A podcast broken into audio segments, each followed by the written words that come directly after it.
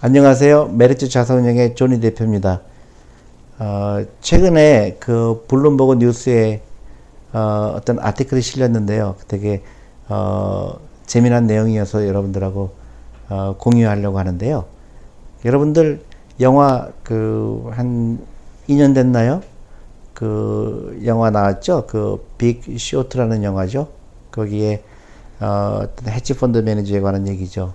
그래서 미국의 부동산 버블에 대해서 예측을 해서 많은 돈을 번 사람들, 사람의 얘기입니다. 그 사람 이름이 마이클 벨이라는 사람이에요. 그래서 그 사람이, 어, 자기 회사를 차렸습니다.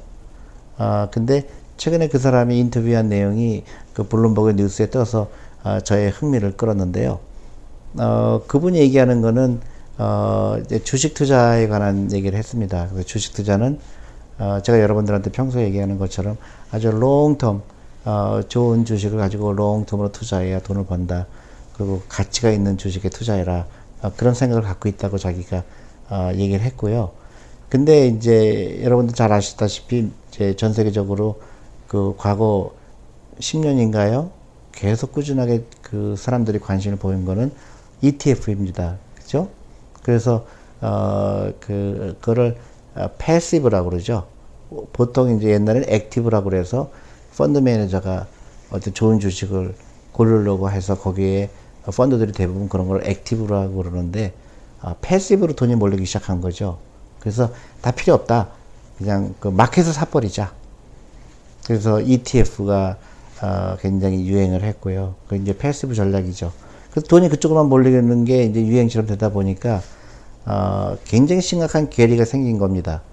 어, 이제 시장이 어, 굉장히 왜곡된 거죠.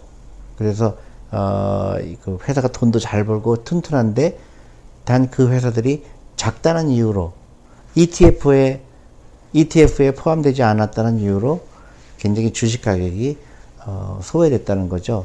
그래서 어, 계속 돈이 큰 어, 기업에만 쏠리는 어, 현상이 일어났다고 이제 생각해서 거기에 버블이 생겼다고 얘기하는 거예요. 마이클 버, 그 베리가요. 그래서 어, 그 사람이 인터뷰한 내용은 어, 이러한 이유 때문에 어, 그큰 시가총액이 큰 회사만 주가가 올라가고 그 작은 기업은 어, 주가가 올라가지 않은 현상을 보고 이쪽이 버블이라고 어, 얘기를 한 거죠. 그래서 앞으로는 어, 그런 큰 기업보다도 더 이 작은 기업에 어, 기회가 있을 거다. 어, 그렇게 얘기를 하는 건데 저도 상당히 어, 공감이 가는 내용입니다. 한국 얘기만 봐도 한국의 작은 기업들이 주가가 30% 50% 빠진 경우가 굉장히 많습니다. 근데 회사는 전혀 어, fundamental은 문제가 없는데도 불구하고 그래서 저는 어, 이런 작은 기업들에 많은 기회가 있을 거라고 개인적으로 생각하고 있었, 있었고요.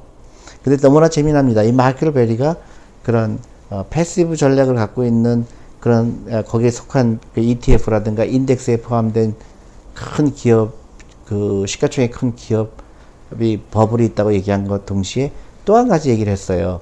자기가 생각할 때 가장 싼 곳이 어딜까? 어디라고 얘기한 것 같습니까? 한국이라고 얘기했어요. 제가 저도 예, 저도 그, 그 생각에 동조를 하는데요.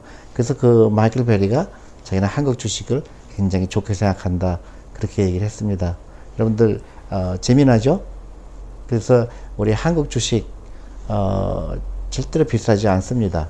왜냐하면 그 valuation이 그러니까 price book이라고 그러죠. book value. 그러니까 자산 가치가 시가총액보다도 더 크다는 얘기예요. 다시 얘기하면 회사를 오늘 닫는다 그랬을 때 회사를 다 팔아도 거기 자산이 어, 충분히 남는다는 얘기죠. 그 얘기는 무슨 얘기냐면 어, 주식 가격이 비싸지 않다는 거죠. 왜 비싸지 않을까요? 한국에서 어, 그걸 equity culture라고 그러는데요. 사람들이 주식하면 안 된다는 사람들이 너무 많죠? 그 다음에 한국, 한국 경제 너무 어렵다. 이런 사람들이 많습니다. 주식 타는, 주식 투자하는 거를 꺼려하는 사람 많은 게 한국이죠.